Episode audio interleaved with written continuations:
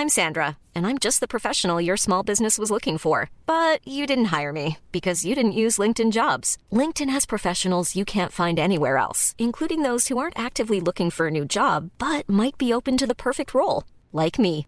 In a given month, over 70% of LinkedIn users don't visit other leading job sites. So if you're not looking on LinkedIn, you'll miss out on great candidates like Sandra. Start hiring professionals like a professional. Post your free job on linkedin.com/people today. When people are happy with risk and embrace risk, then by definition, uh, prices go high.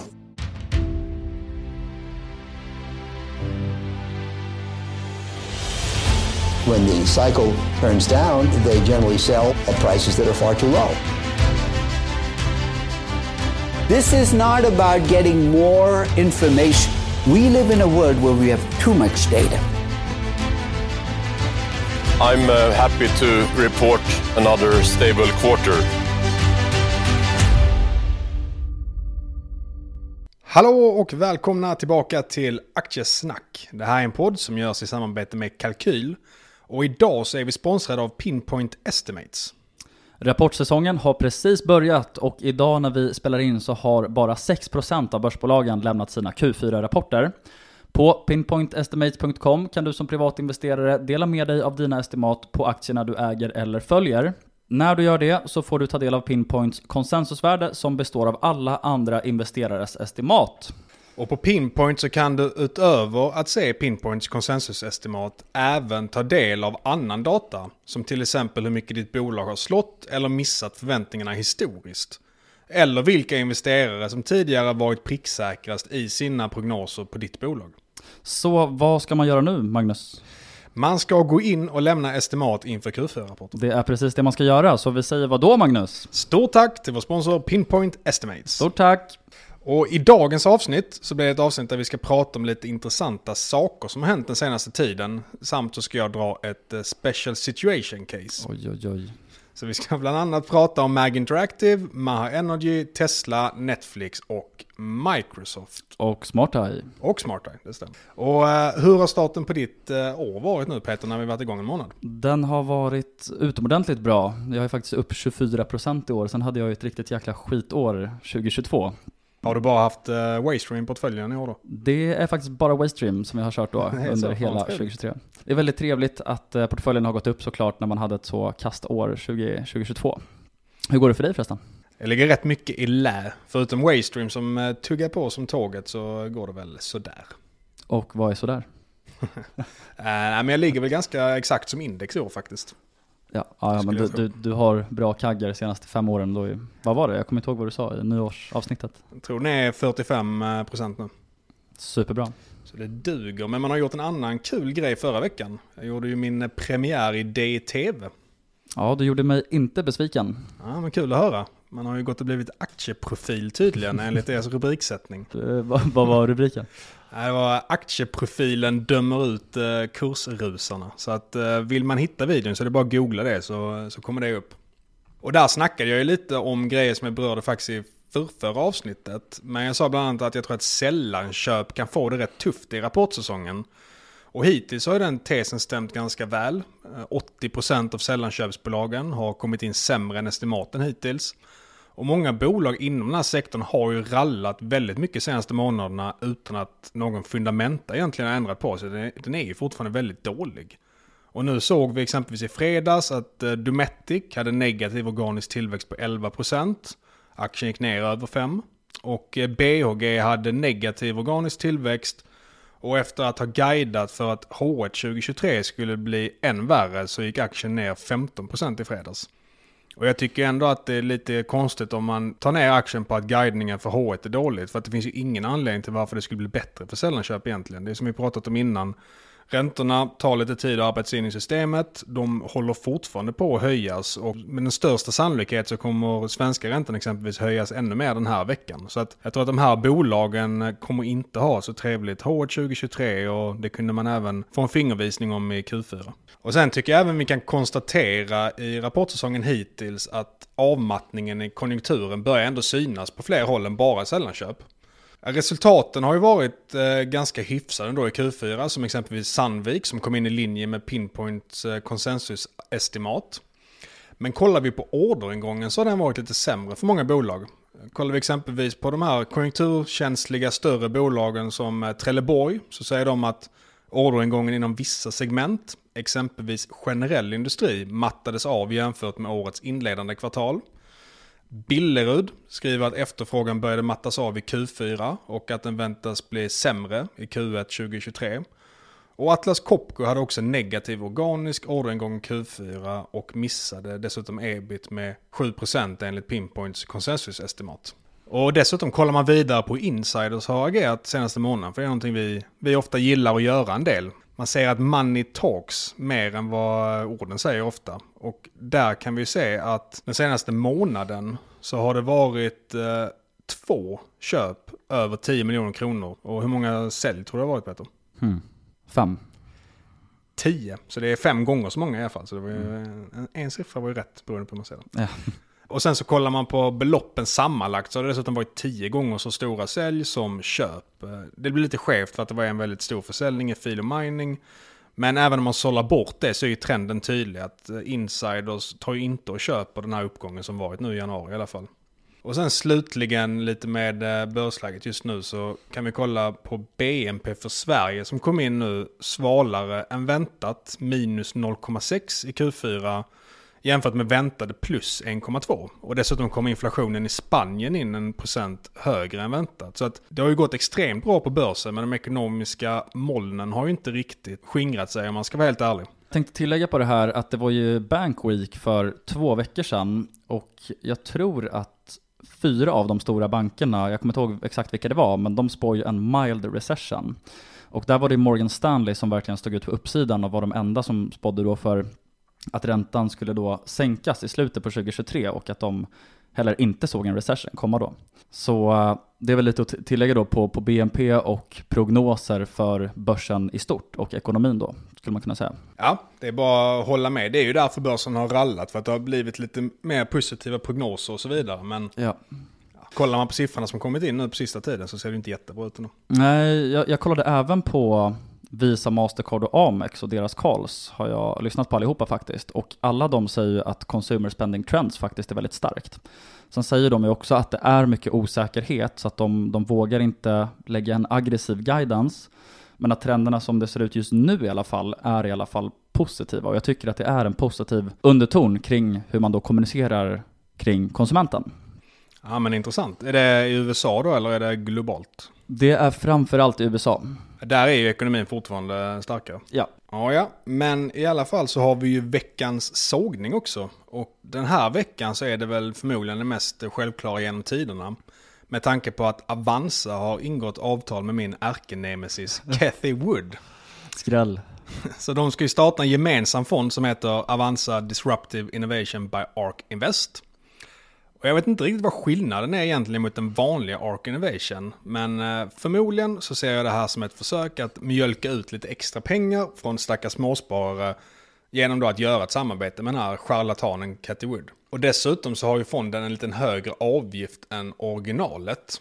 Och när man då namnger den till Avanza by Ark Invest så lurar man förmodligen en del småsparare med tanke på att man säger att man är småspararens bästa vän. Och då får man kanske lite positiva associationer till det här. Och sen så har vi även Niklas Anderssons trevlighetsaura och hans eh, karismatiska profil som tar och promotar den här eh, fonden lite. Och inget ont om Niklas Andersson, det är ju inte han som har beslutat att de ska införa den här fonden. Men den som har gjort det får definitivt veckans ordning på Avanza. Och för tydlighetens skull så väljer jag att inte kommentera det här givet då att jag har haft lite kontakt med Avanza nyligen också via min anställning på Quarter, så att det här ansvarar Magnus för, de här åsikterna, och det gör alltså inte jag, och jag tar inget ansvar för vad Magnus säger.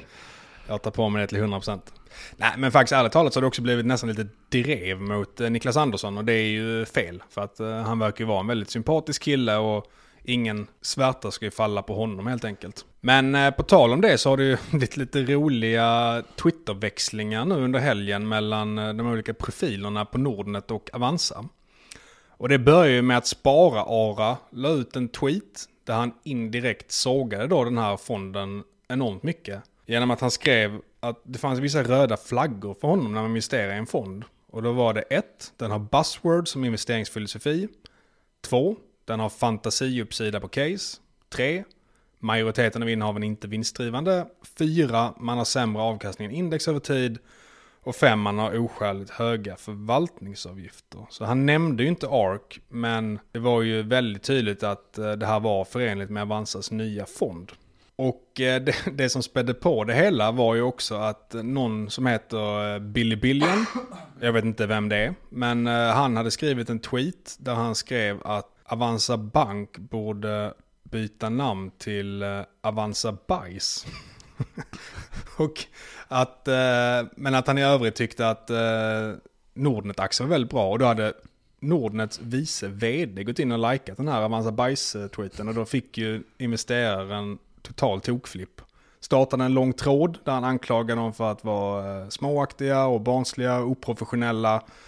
Och eh, det blev ganska hetsk stämning under ett tag som jag tycker kan vara ganska värd att gå in och läsa om man inte har gjort det. Jag har faktiskt missat det där.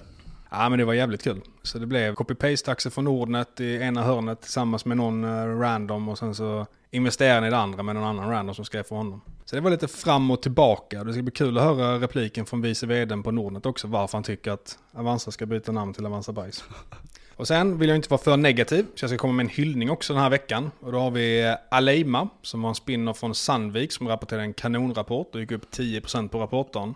Och anledningen till att jag lyfter upp eh, den egentligen. Det är bara för att det är värt att komma ihåg det här med att spin-offs ofta tar och överpresterar börsen över tid. Och det kan man se på vilken marknad man än har kollat eh, globalt sett historiskt egentligen. Det har funnits tillräckligt många att kolla på. Så att det är nog ett bra ställe att leta på även framöver. Speciellt nu när det blir lite felprissättningar på marknaden. När det är mycket tumult och ja, folk vill verkligen vara säkra på det de äger. Är det här special situations-caset eller? Det är det inte. Det kommer senare, men det här skulle ju kunna vara det egentligen. Jag tänker att eh, du bara kort kan dra också varför spin-offs brukar överprestera. Det är ju en hel vetenskap i sig och man kan ju inte veta det exakt. Men teorin är ju i alla fall att när man då delar upp bolaget i två, då blir det extra incitament för de som leder den här andra verksamheten som har spinnats av att prestera bra för att det är ju deras namn på det. Innan var man bara ett gömt dotterbolag i själva resultaträkningen. Men nu har man faktiskt fullt fokus på sig själva och alla ögon riktas ditåt.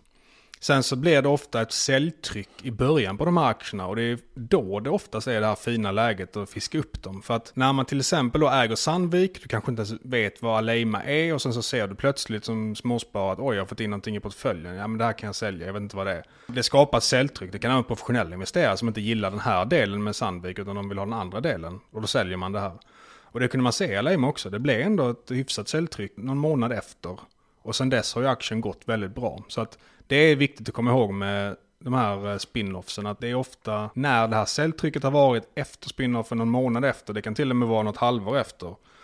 Då är det, blir det ofta väldigt mycket kyla kring de här aktierna. Det är inte så populärt att kolla på dem men det är då det är verkligen intressant att gräva ner sig djupare.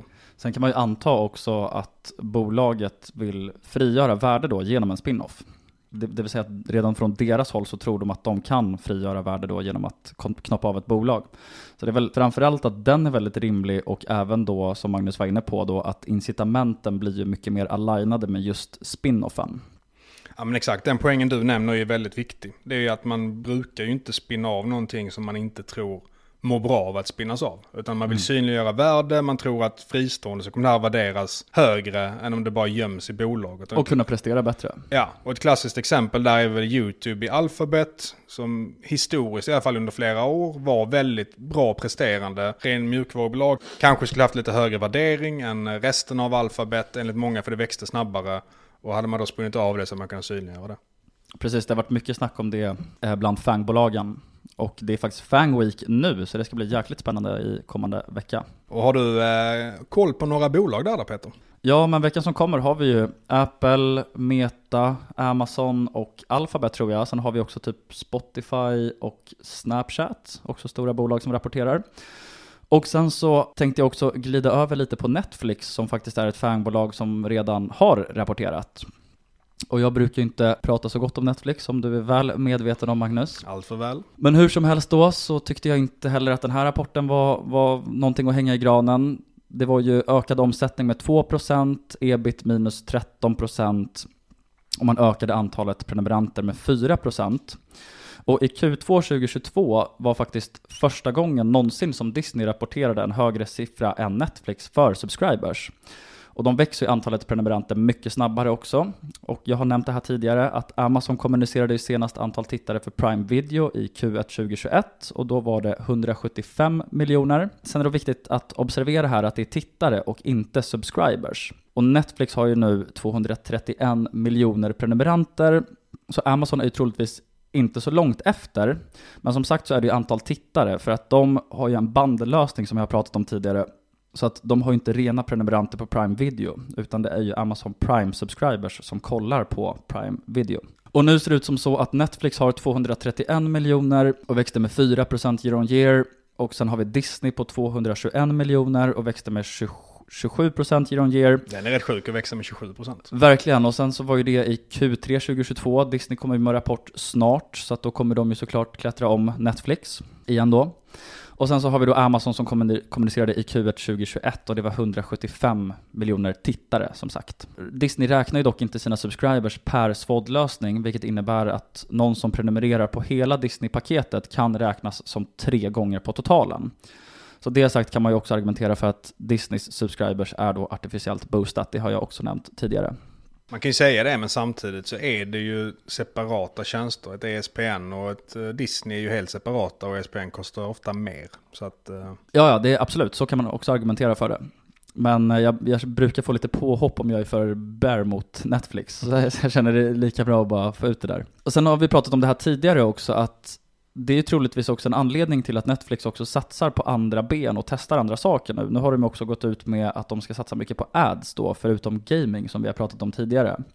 Och det här har vi också sagt att det här är någonting som man borde vara noggrann på. Det vill säga om ett bolag liksom har kört på samma core business och satsat på den väldigt länge och plötsligt gör en ganska radikal förändring då mår ju förmodligen inte core business lika bra. För att om de är rationella så kommer de ju inte byta ställe att investera i om de fortfarande då får, om de får högst ROIK på den gamla core businessen. Så att det här känner de väl att de måste göra för att det har hänt någonting med kärnverksamheten. Och det är ju då ökad konkurrens.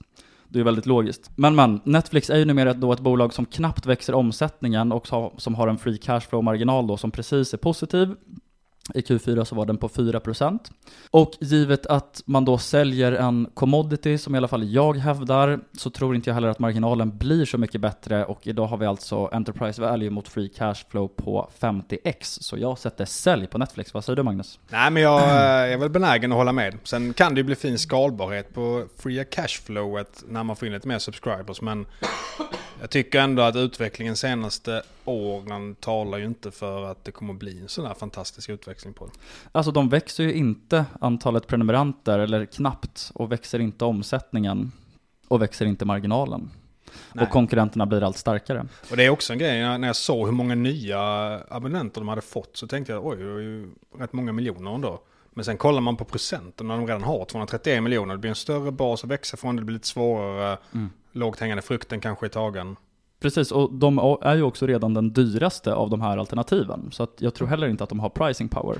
Och sen så i fredags var jag faktiskt på en fest och träffade en tjej som jobbar på Spotify med business strategy där. Och eh, hennes perspektiv på att Amazon och Apple inte behöver tjäna pengar på sina musik, musiktjänster och kan inkludera sina musikplattformar i bundle-erbjudanden. Hennes take var i alla fall att det var väldigt negativt för Spotify. Och enligt henne då så tar den här strukturen bort Spotifys pricing power och gör även Spotify beroende av att ha den absolut bästa tjänsten. Eftersom att de inte kan ta mindre betalt än vad de gör idag alltså. Och eftersom att alternativen då är billigare. Och hon gick faktiskt så pass långt och hävdade att big tech måste delas upp och att avknoppningar måste ske för att till exempel då Spotify och Netflix ska överleva i det långa loppet. Och jag har ju pratat om exakt det här väldigt länge och jag tror att hon har helt rätt. Sen är det här bara en datapunkt och jag är ju biased. Så vi har ju liksom ingen statistisk signifikans på det här, men jag tyckte det var jäkligt intressant att prata med henne om det som battlar big tech-bolagen varje dag liksom i det dagliga. Ja, intressant om Netflix, sen har väl Microsoft också? That's right, de växte också omsättningen med 2% och eh, det var ganska odramatisk rapport och det är inte siffrorna som jag tänkte prata om här. Ebit var ner med 10% och Azure fortsätter gå ganska starkt och växte med 31%. Men jag tänkte faktiskt prata lite mer om kalet, för jag tyckte att det var jäkligt intressant att de pratade så mycket om OpenAI och ChatGPT. Visste du förresten att Elon Musk är medgrundare till OpenAI? Jag hade ingen aning men det förvånar mig inte. Nej, jag, var det han är inte med? så jäkla sjukt. Uh, jag hade faktiskt ingen aning, men jag, det var inför förberedelserna till det här avsnittet då som jag fick reda på det. Men hur som helst då så sa Satya Nadella så här på kallet We are excited about chat-GPT being built on Azure and having the traction it has. It's going to be something that's going to drive innovation and competitive differentiation in every one of Microsofts solutions. Och det här är ju såklart väldigt starkt. Alltså han säger alltså att ChatGPT, att det är byggt på Azure, kommer då hjälpa Microsoft i alla deras lösningar. Och det som är så spännande med OpenAI, det är att många för bara ett år sedan trodde att det skulle vara monotona arbeten som alltså inte behöver så mycket hjärnkapacitet eller kreativitet som skulle bli ersatta av AI. Och att det å andra sidan då skulle ta väldigt lång tid för kreativa yrken att bli ersatta. Och det som är så sjukt intressant är att precis motsatsen verkar ju spela ut sig här. Jag har gjort lite grävjobb här och Midyear, det är ju en annan liknande tjänst som ChatGPT, men som istället då för text är en AI som tar fram visuellt material. Och precis som ChatGPT då så ställer man frågor till Midyear i textform och ger uppgifter i textform. Så man kan till exempel då på några knapptryck ta fram en bild på, vi kan ta typ Napoleon i kostym för att kolla hur han hade sett ut idag. Eller så kan man be AI ta fram en logotyp som liknar andra e-handlare, eller andra e-handlares logotyper. Och har man inte sett sådana grejer så kan det faktiskt vara värt att googla det, för det är ju sjukt coola bilder de kan göra från ingenting. Ja men verkligen. Och sådana här saker då så behöver man ju liksom inte lägga så mycket manuellt arbete på längre. Och den intressanta slutsatsen, det blir ju naturligtvis att vi slutar vara beroende av folk som till exempel är duktiga på att måla. För istället så kommer den förmågan som premieras, nu kommer det här gradvis ske, så att hela den här förändringen har såklart inte skett än. Men det indikerar att det är dit vi är på väg, det är det jag försöker säga. Och den förmågan som jag tror kommer premieras, det är att man är tydlig kom, alltså rent kommunikativt och att man är bra på att beskriva saker i text. För det är ju det man behöver göra för AI, eller hur? Stämmer. Så att är du duktig på att förklara för AI vad du vill ta fram och du har en tydlig idé i ditt huvud så kan ju du liksom, du kan ju idag på några knapptryck göra ett pinbollspel typ. Alltså det, det har gått så otroligt snabbt.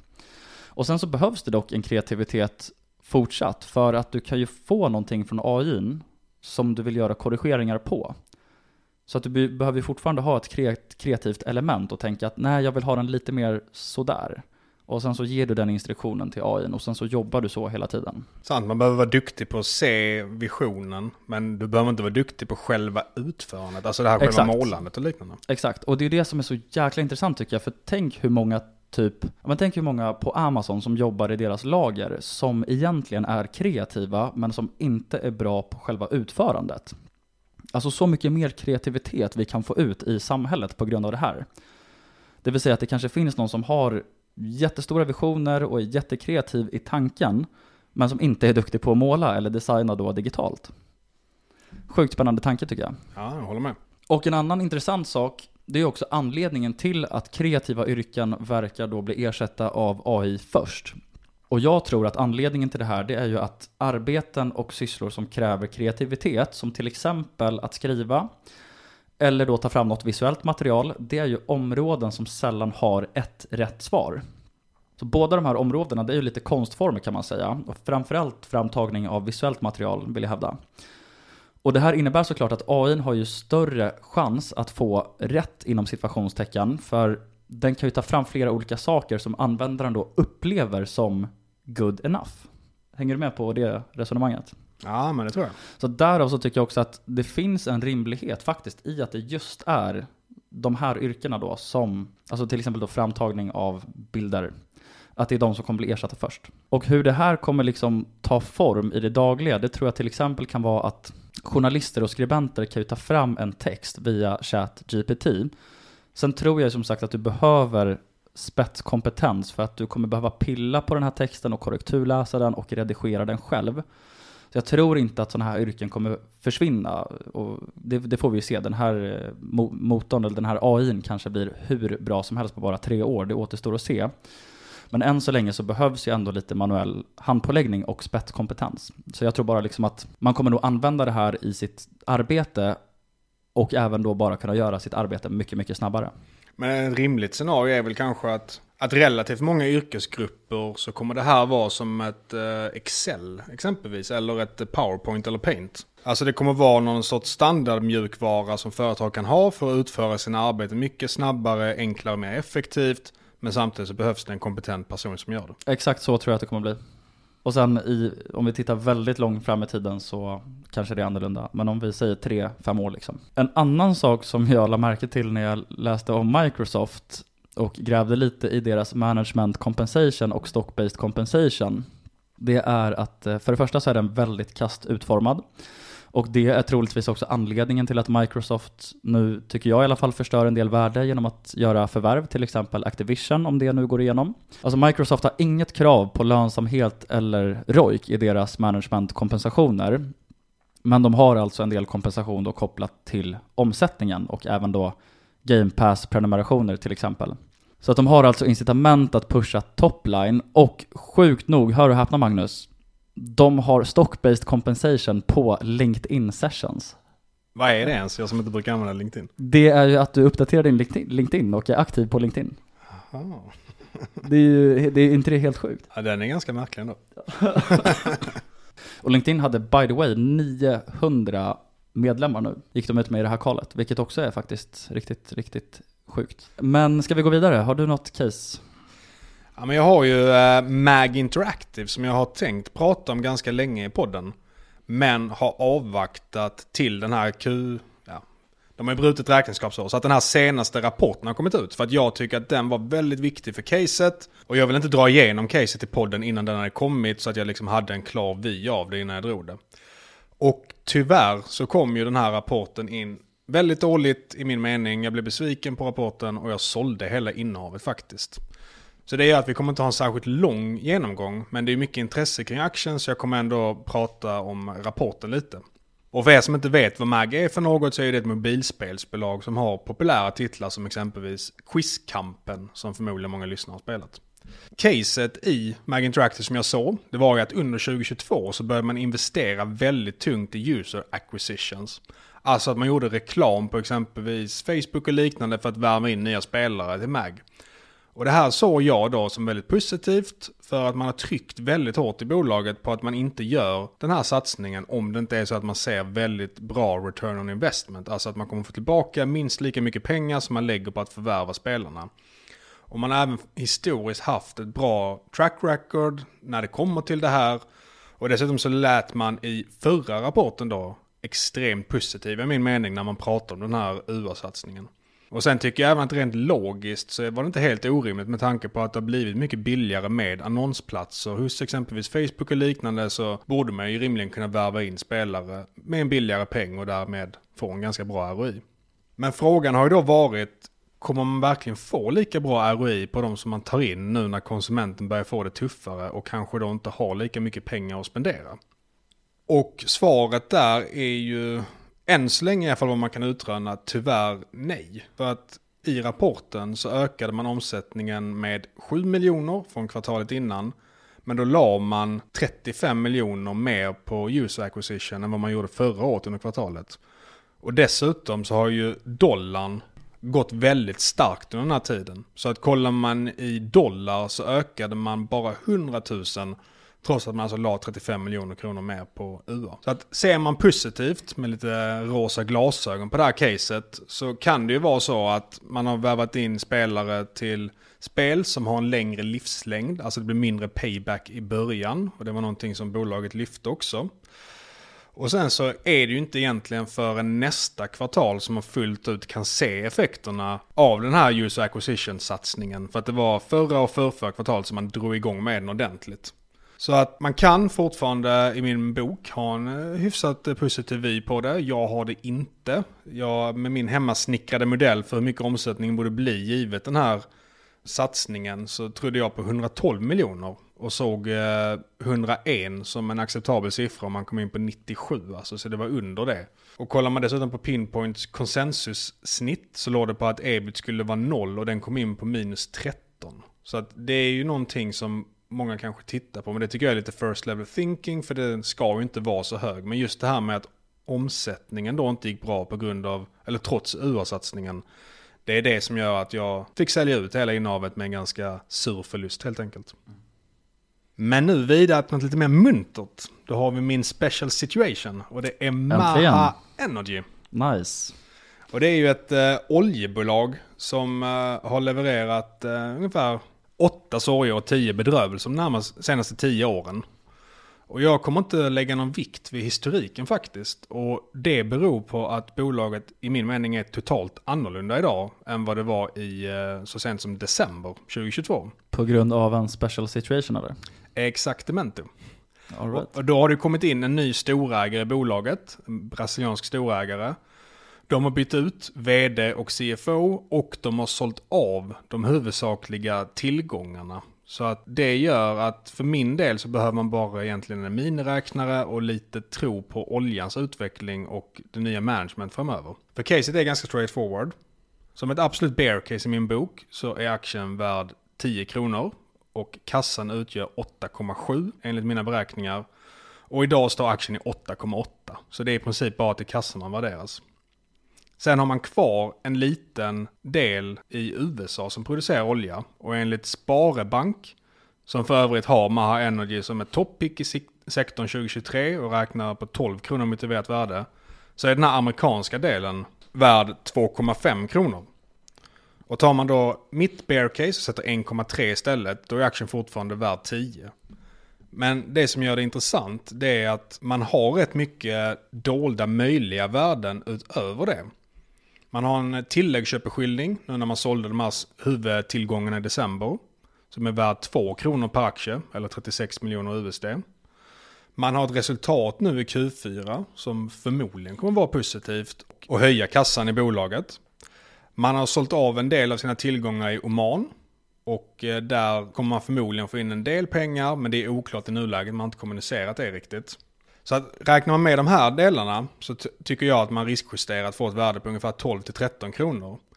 Men det är alltså så att även om du sätter noll i värde på det man har sålt i Oman, noll i värde på Q4, noll i värde på tilläggsköpeskillingarna och bara räkna hälften av det värdet som Sparabank har på de amerikanska tillgångarna så får man ändå 10 kronor per aktie i värde, vilket alltså är mer än 10% högre än vad kursen står idag.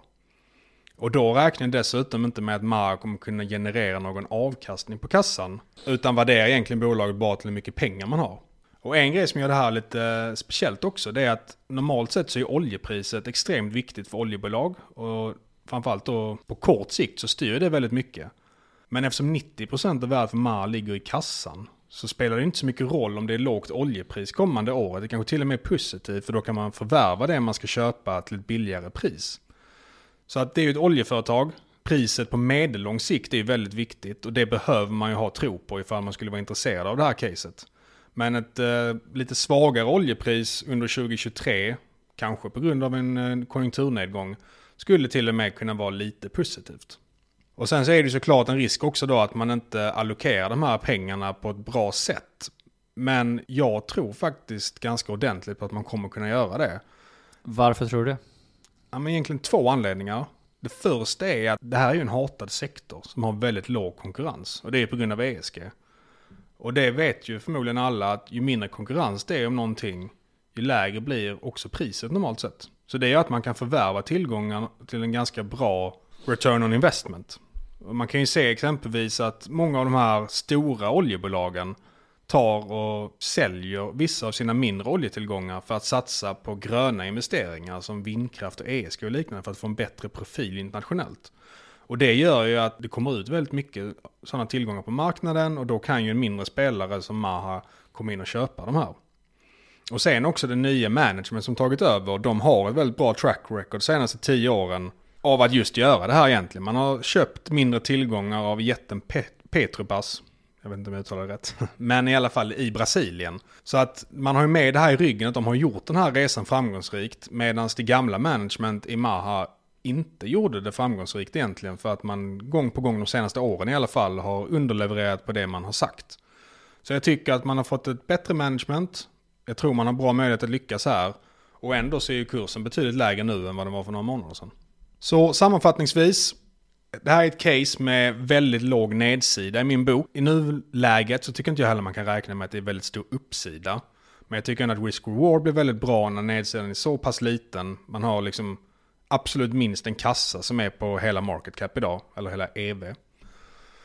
Och utan att räkna med de här möjliga extra tillgångarna så tycker jag att man dessutom får en uppsida på 15%. Om man då skulle räkna med dem så är det snarare 20-30% vid pratar om. Så att jag har tagit en ganska signifikant stek. Skulle sälja det mesta av mitt innehav om det går upp till 10 kronor men kommer att behålla fram till dess. Vad är börsvärdet och likviditeten i aktien?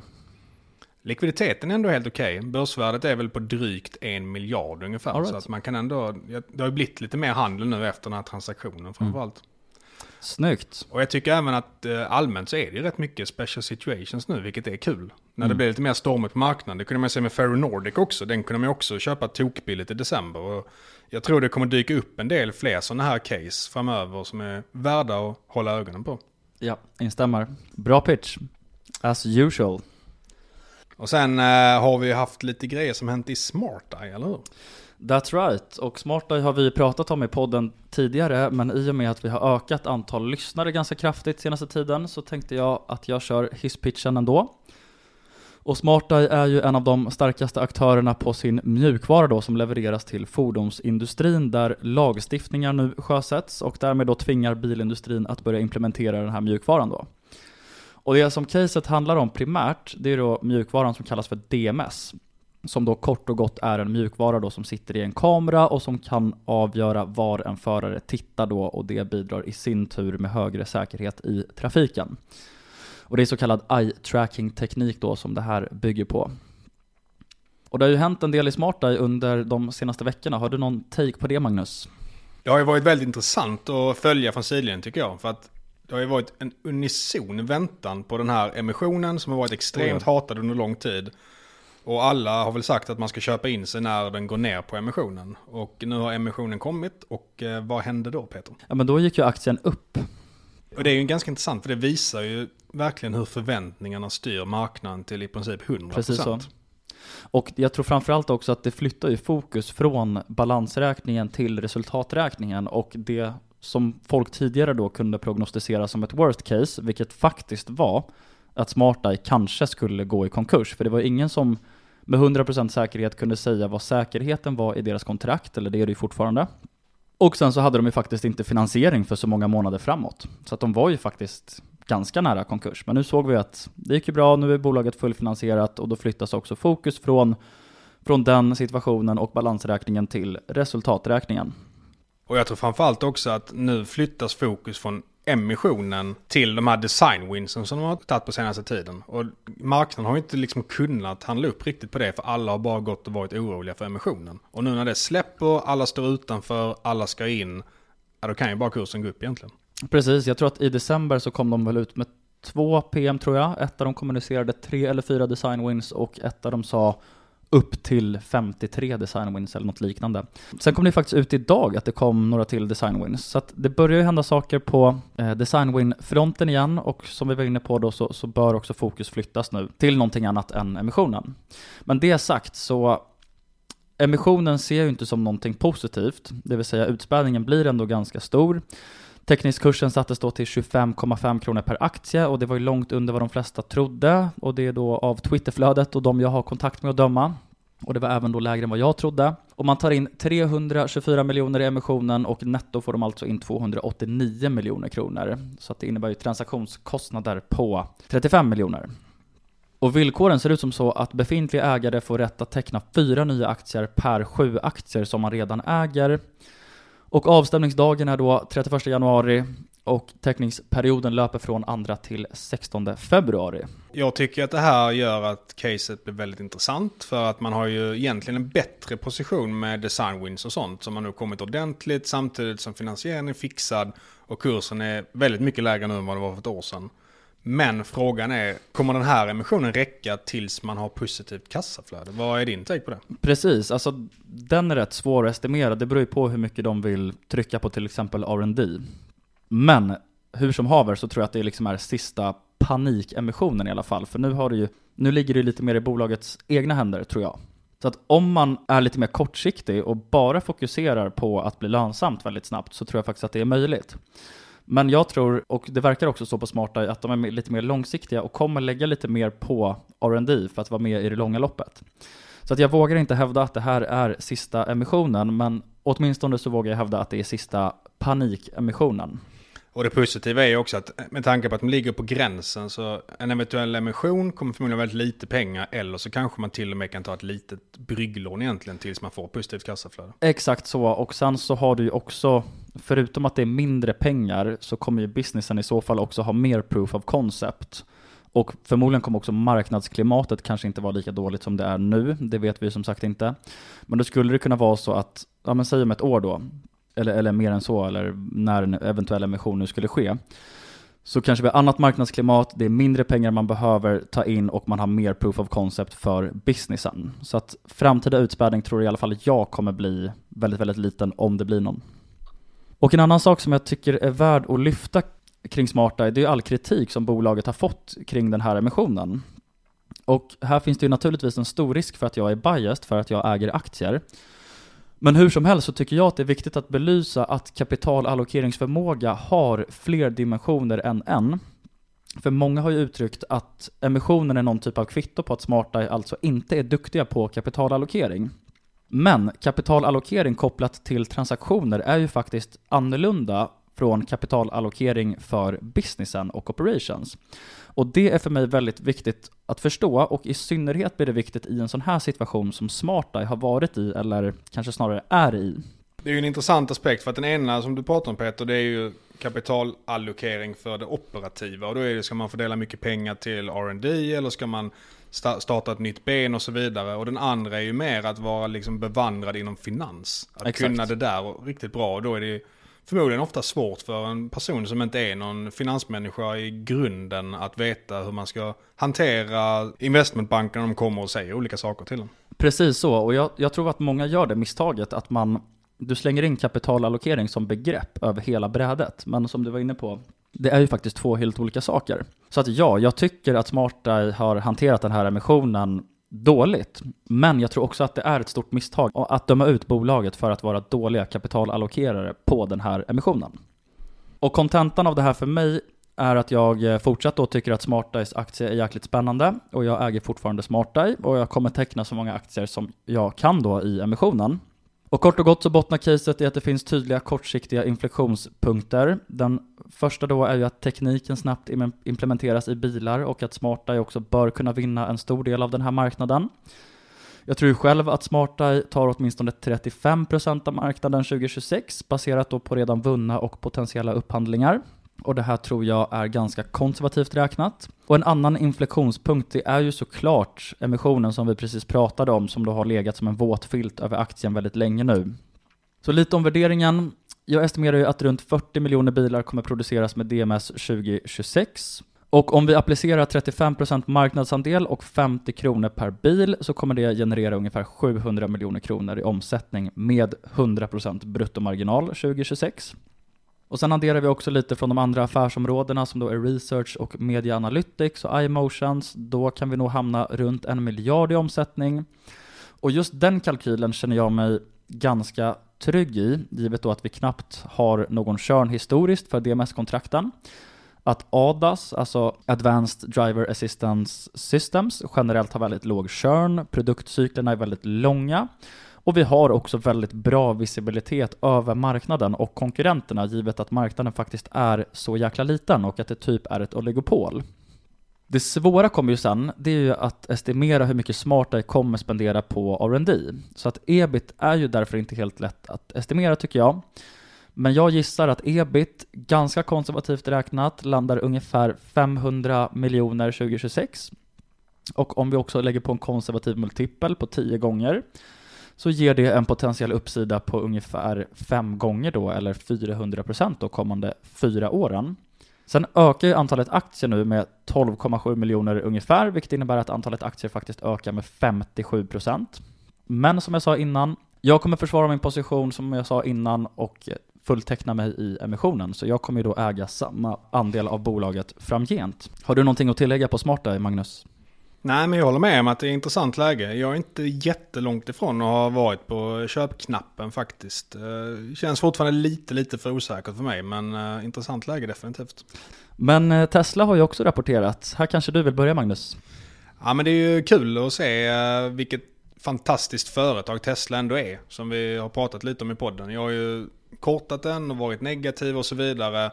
Men det har ju till 100% berott på att värderingen varit för hög och att jag tror att 2023 kommer bli ganska tufft. Men eh, det finns delar med Musk som jag gillar mycket och eh, det är ju och det är faktiskt otroligt imponerande att eh, se vad han gör med Tesla.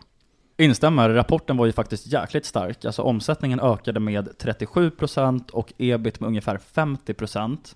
Och Tesla fortsätter också ha en överlägsen ebit-marginal bland biltillverkare. Och på kalet så sa ju faktiskt Elon att inledningen på 2023 är den starkaste inledningen någonsin för Tesla när det kommer till orders. Och att 2022 var our best year ever on every level. Och det mest intressanta när det kommer till Tesla tycker jag nästan är Carlsen för att Elon alltid bjuder på så jäkla bra underhållning. Han sa ju bland annat också att när deras eh, full self-driving, alltså när det funkar och faktiskt är fully autonomous, så kommer det vara the biggest asset value increase of anything in history. Håller du med eller Mange? Ja, det får vi se.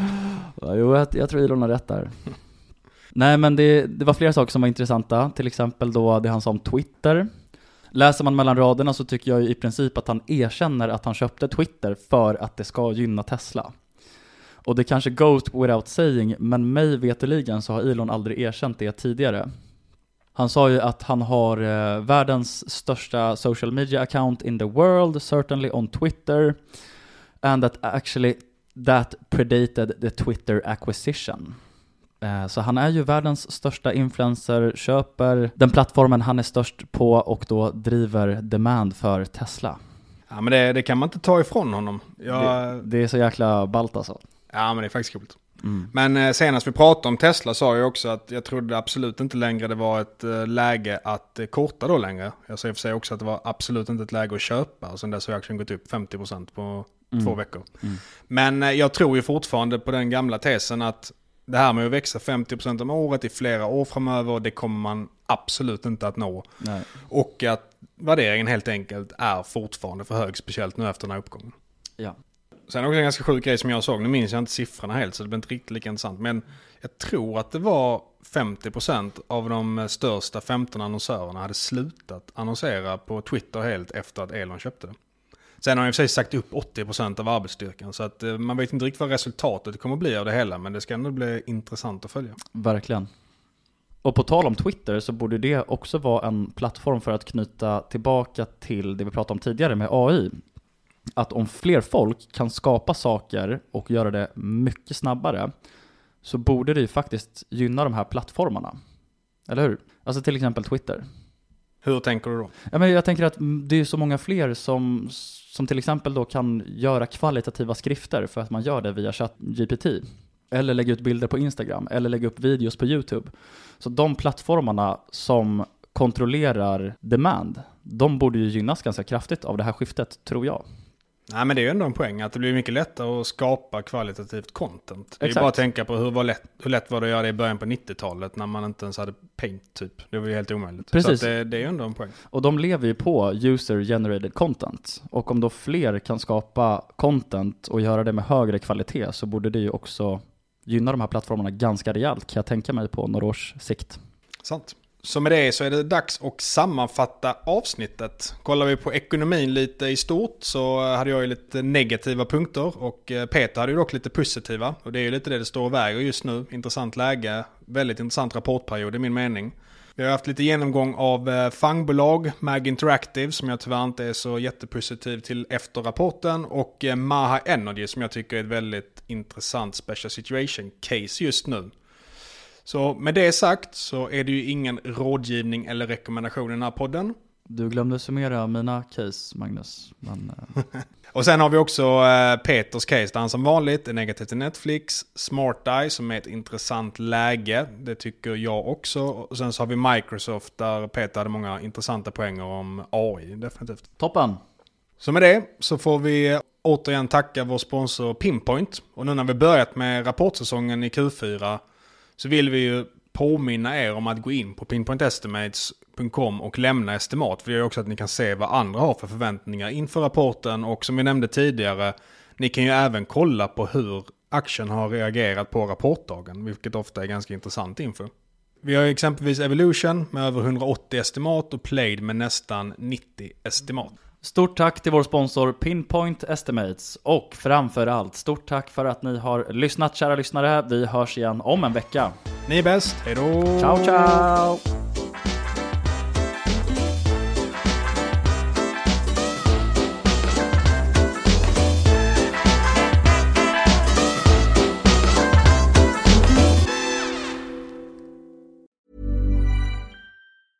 Mom deserves the best, and there's no better place to shop for Mother's Day than Whole Foods Market. They're your destination for unbeatable savings, from premium gifts to show-stopping flowers and irresistible desserts. Start by saving 33% with Prime on all body care and candles. Then get a 15-stem bunch of tulips for just $9.99 each with Prime. Round out Mom's menu with festive rosé, irresistible berry chantilly cake, and more special treats. Come celebrate Mother's Day at Whole Foods Market.